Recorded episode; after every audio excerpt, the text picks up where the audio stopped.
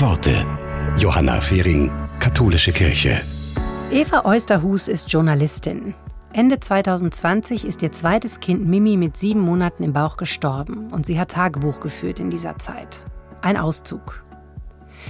Meine ältere Tochter Lola fragt mich, ob die Toten im Himmel älter werden, ob Mimi im Himmel ein Baby bleibt oder nicht.